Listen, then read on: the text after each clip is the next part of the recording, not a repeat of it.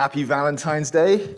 Uh, today I'm going to talk about love and suffering um, and football, uh, but mostly suffering. Uh, so let's start with football. How about them Bucks, right? Awesome game last weekend. I hope you got to see the Super Bowl. Uh, for the incredible spectacle of a relatively normal looking sports event. Uh, and of course, to watch history in the making in the person of Tom Brady, the quarterback for the Tampa Bay Buccaneers, a legend in his own lifetime. So Brady now holds 13 Super Bowl records, including the most wins, seven, most appearances, 10, most completions, 277, most passing yards, 3,039, and he's the oldest quarterback ever to win a Super Bowl and they counted 43 years, 188 days. They really do keep track of these things, don't they? Um, so this morning, we're very happy for our friend Gio, who I hope is on the Zoom call today and not still out partying, because Gio was born and raised in Tampa, and he's a lifelong Bucks fan. He's been waiting and waiting, and Sunday was such a great day for him. It's been a long road, huh, Gio? 18 years of waiting. But I want to make this sermon introduction relevant by asking this question To what degree is Gio himself a champion? I don't mean any disrespect to Gio, he's a hero in lots of other ways. But when it comes to football, Gio didn't win the Super Bowl, right? Tom Brady won the Super Bowl. And Gio shares in the glory because he's a dedicated Tampa Bay fan. But how much does he really share in it? And in what ways? And are those the same sorts of ways that we as Christians share in the glory of Christ? I think that the two situations are not entirely dissimilar. So we are given glory and victory over sin when we really didn't do anything. We've been following Paul step by step through the gospel in the book of Romans, and we've realized by now that we do nothing to save ourselves. It all comes straight from heaven by God's grace. We have a champion who has won the game on our behalf. It's a bit like when David stepped out alone against Goliath and beat the whole Philistine army by defeating this one champion. Jesus stepped out alone against sin and Satan, and he alone lived a sinless life, and he alone defeated sin on the cross on behalf of the whole human team. And all that we did was watch right? And celebrate, a bit like Gio celebrating Tom Brady. But then there's this really interesting verse here in Romans 8, verse 37. Paul says that we are more than conquerors. We are more than conquerors. So I want to think about it this morning. When Paul says that, does he mean anything more than we mean when we say that Tampa just won the Super Bowl? Are we really only conquerors by association? Or is there more to it than that? And I really think that Paul does mean more than merely conquerors by association. I think he also means that we are conquerors in a much more personal way for two reasons that he's talked about in Romans. First, because of union with Christ, and here, second, because of our own suffering. So we explored the first reason, union with Christ, back in Romans chapter 6, where Paul said that baptism has united us with Christ in a death like his. So our story has been overlaid with his story, and that actually makes his victory our victory. And that's a lot more of an intimate association than even Tampa with its beloved football team. But today we're, here, we're going to talk about the second reason that we ourselves are conquerors, and that is because of our own suffering. So please open your Bibles now to Romans chapter 8. And I have three points to draw from Paul in the second half of Romans 8, talking about suffering. First, that our suffering matters in the world. Second, that our suffering matters in our own lives. And third, that we will be personally victorious over our suffering. And the conclusion of all of this uh, is that we ourselves are more than conquerors. So, first, our suffering matters in the world. Paul brings up the subject of suffering right here in the middle of Romans 8, really in the middle of his victory lap of Romans. He brings up suffering while he's talking about what the gospel means for glory. So it's there in verse 17. Paul says that we are heirs of God and fellow heirs with Christ, provided we suffer with him in order that we may also be glorified with him. Right? Kind of a surprise entrance of suffering into this chapter in verse 17. Paul hasn't talked about suffering for a long time in Romans, and it comes in here, and then it changes the course of the whole chapter. The whole rest of the chapter is mostly about this subject of suffering. So notice from verse 17 that our main participation in the life of Jesus is through our suffering. We remember that Jesus himself was a man of sorrows, and he won his victory through the agony of the cross. And so we cannot know him unless we suffer like him. Well, you say, that's easy enough. Everybody suffers. And yes, they do. But another thing that becomes clear in Romans 8 is that the suffering of the children of God is different from normal human suffering. It has been transformed through the cross of Jesus. So our suffering ceases to be about our own punishment and it becomes a purposeful participation in the work of God in the world just as it was for Jesus. So let's see this. Look back at Romans 8, verse 1. We saw in verse 1 that there is now no condemnation for those who are in Christ Jesus. And that means that there is no longer any price for us to pay for sin. That price has been fully paid by Jesus on the cross. So before we knew Jesus, when we suffered, it was just. We were getting a foretaste of what our sins deserved. And we were getting a warning of God's judgment that was coming. But now that we have been baptized into Jesus, our present suffering is no longer about our own sin, because all of that sin has been forgiven and dealt with on the cross. But yet we still suffer. So now, instead, our suffering has a different purpose, and now our suffering is connected, as verse 17 says, with our own glory. So you could say that suffering is our ticket out of the stands and into the game. It makes us active players in the salvation plan of God with a trophy of glory to be won at the end.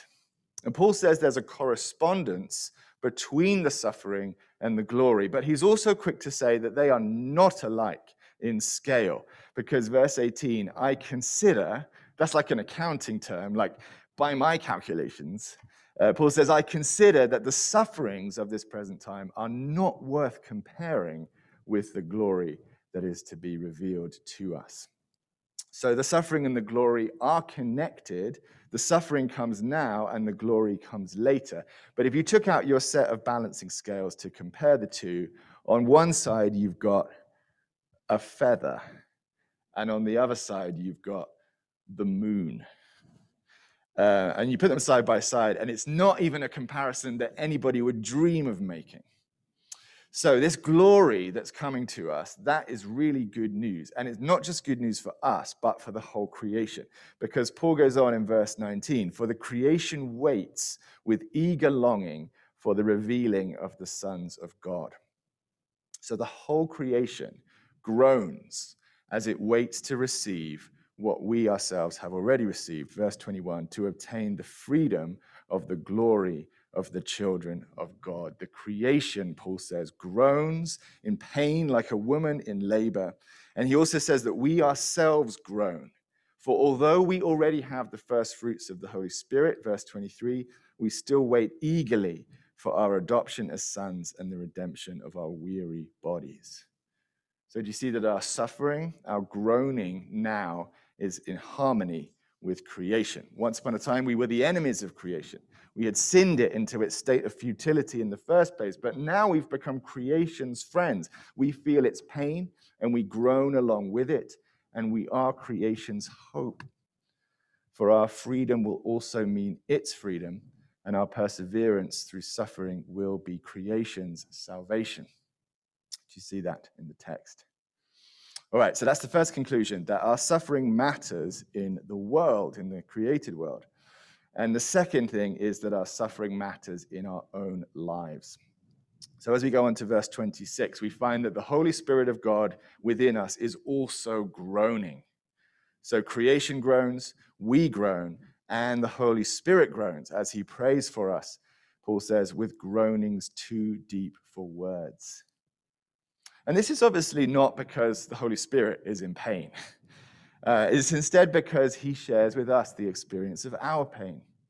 And he's praying to the Father that the pain would do its proper work in us, whatever that is. So we are weak and we don't know how to pray as we ought. Specifically, we rarely know what is the right thing to do with our pain. Should I hide it? Should I acknowledge it? Should I pray for, the, pray for this pain to end?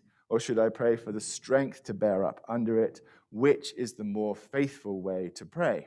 And so often we just don't know. That's what Paul means. The Spirit helps us in our weakness. The mechanisms of suffering are mysterious to us. So the Holy Spirit intercedes to the Father on our behalf because he knows exactly what the purpose is behind the pain.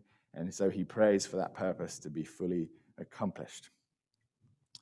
And in the midst of all that mystery of what we don't know, Paul now brings us back to what we do know in verse 28, what we can be sure about. He says, And we know that for those who love God, all things work together for good, for those who are called according to his purpose. Maybe you've heard that verse before. Um, it's a very famous verse. Christians quote it quite a lot, especially when another Christian is suffering and they're trying to be helpful. Um, but unfortunately, they use it wrongly quite a lot of the time because as you look at this verse, Paul does not mean that your suffering is no big deal, right? It is a big deal, and the Holy Spirit is groaning in pain because of it. Um, Paul doesn't tell Christians to cheer up, dry your tears, and just be grateful that God is doing this horrible thing for your good, because there is still real pain that he acknowledges in this uh, chapter, uh, although he also acknowledges that there's real hope in that pain.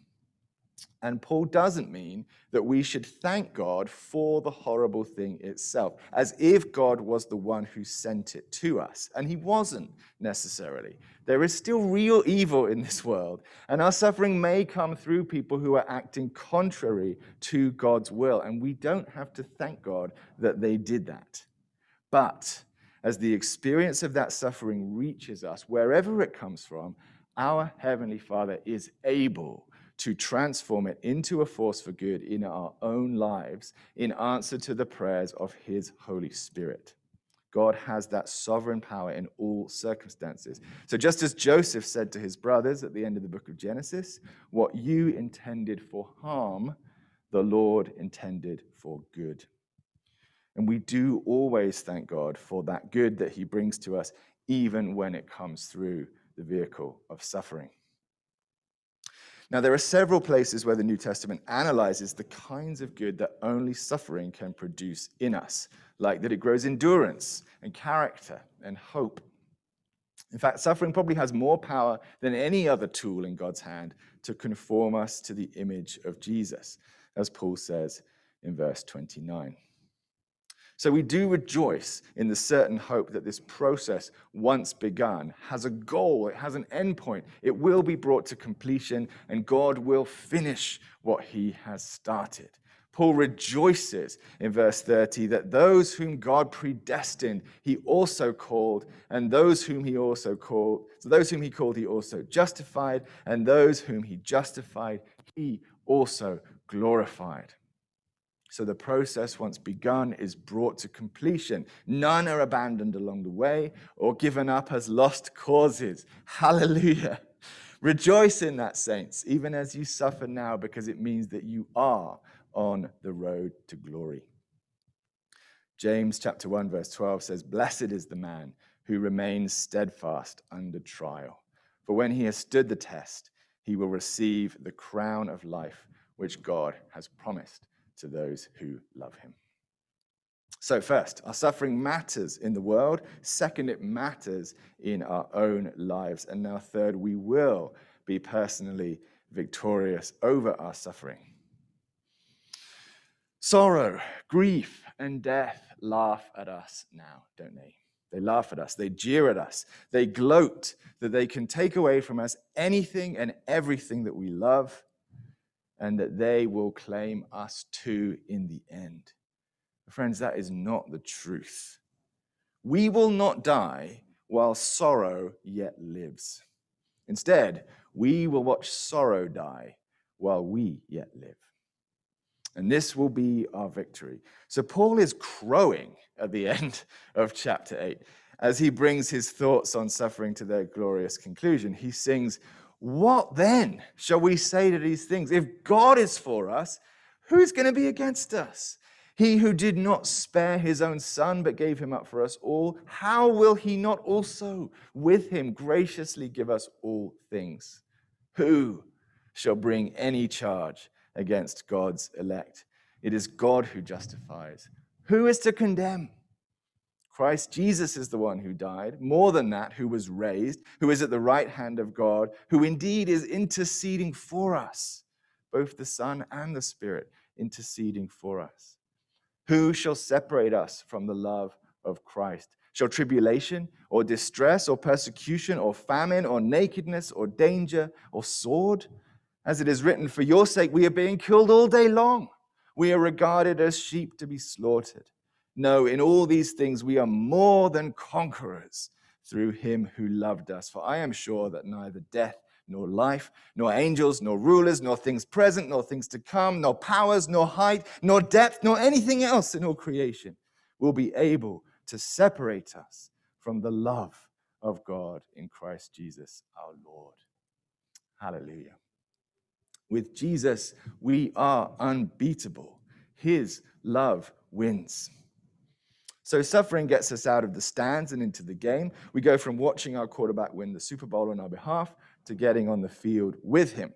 So that the crown of glory that we receive at the end of the game, which was won for us by Jesus on the cross, is also very properly ours. We become heirs with Christ because we suffer with him in order that we may also be glorified with him. So, through this transformation of suffering, even suffering becomes good news. But none of it takes away the very real pain and tears now. There are still tears now. But although we grieve, we do not grieve as those who have no hope. And our hope is that our present suffering is securing our future glory. There are roses being grown in the very ashes of our pain. And suffering is not a setback to our progress, it is the very mechanism that propels us forward. So, this morning, I'd like to challenge you all, saints, not to hide your pain from each other. Sometimes it's tempting to do that. Sometimes it's tempting to show up at church all polished up and put together, makeup, big smile. Oh, we're doing so well. Great week at work, new contracts. It's going to be an excellent year. Kids are in the honors club, and so on and so on. Um, and when I see somebody in that state, I, I kind of tempted to, to feel, gosh, how boring. Um, nothing is happening here. Nothing of any eternal significance is going on. But show me somebody who's coming to church weeping, who spends the service on their knees, who drags the songs of praise out of a limping soul. And I say, this is where God is. This is the cave of shadows where eternal diamonds are being formed. So please don't feel that you have to bring some fake Facebook profile version of yourself to church. And if life has beaten you down and you can't muster the energy to polish yourself up, that you should just stay home, I just think that's rubbish. Please bring your real self here to this family. Bring your tears here. They're precious to God and to us.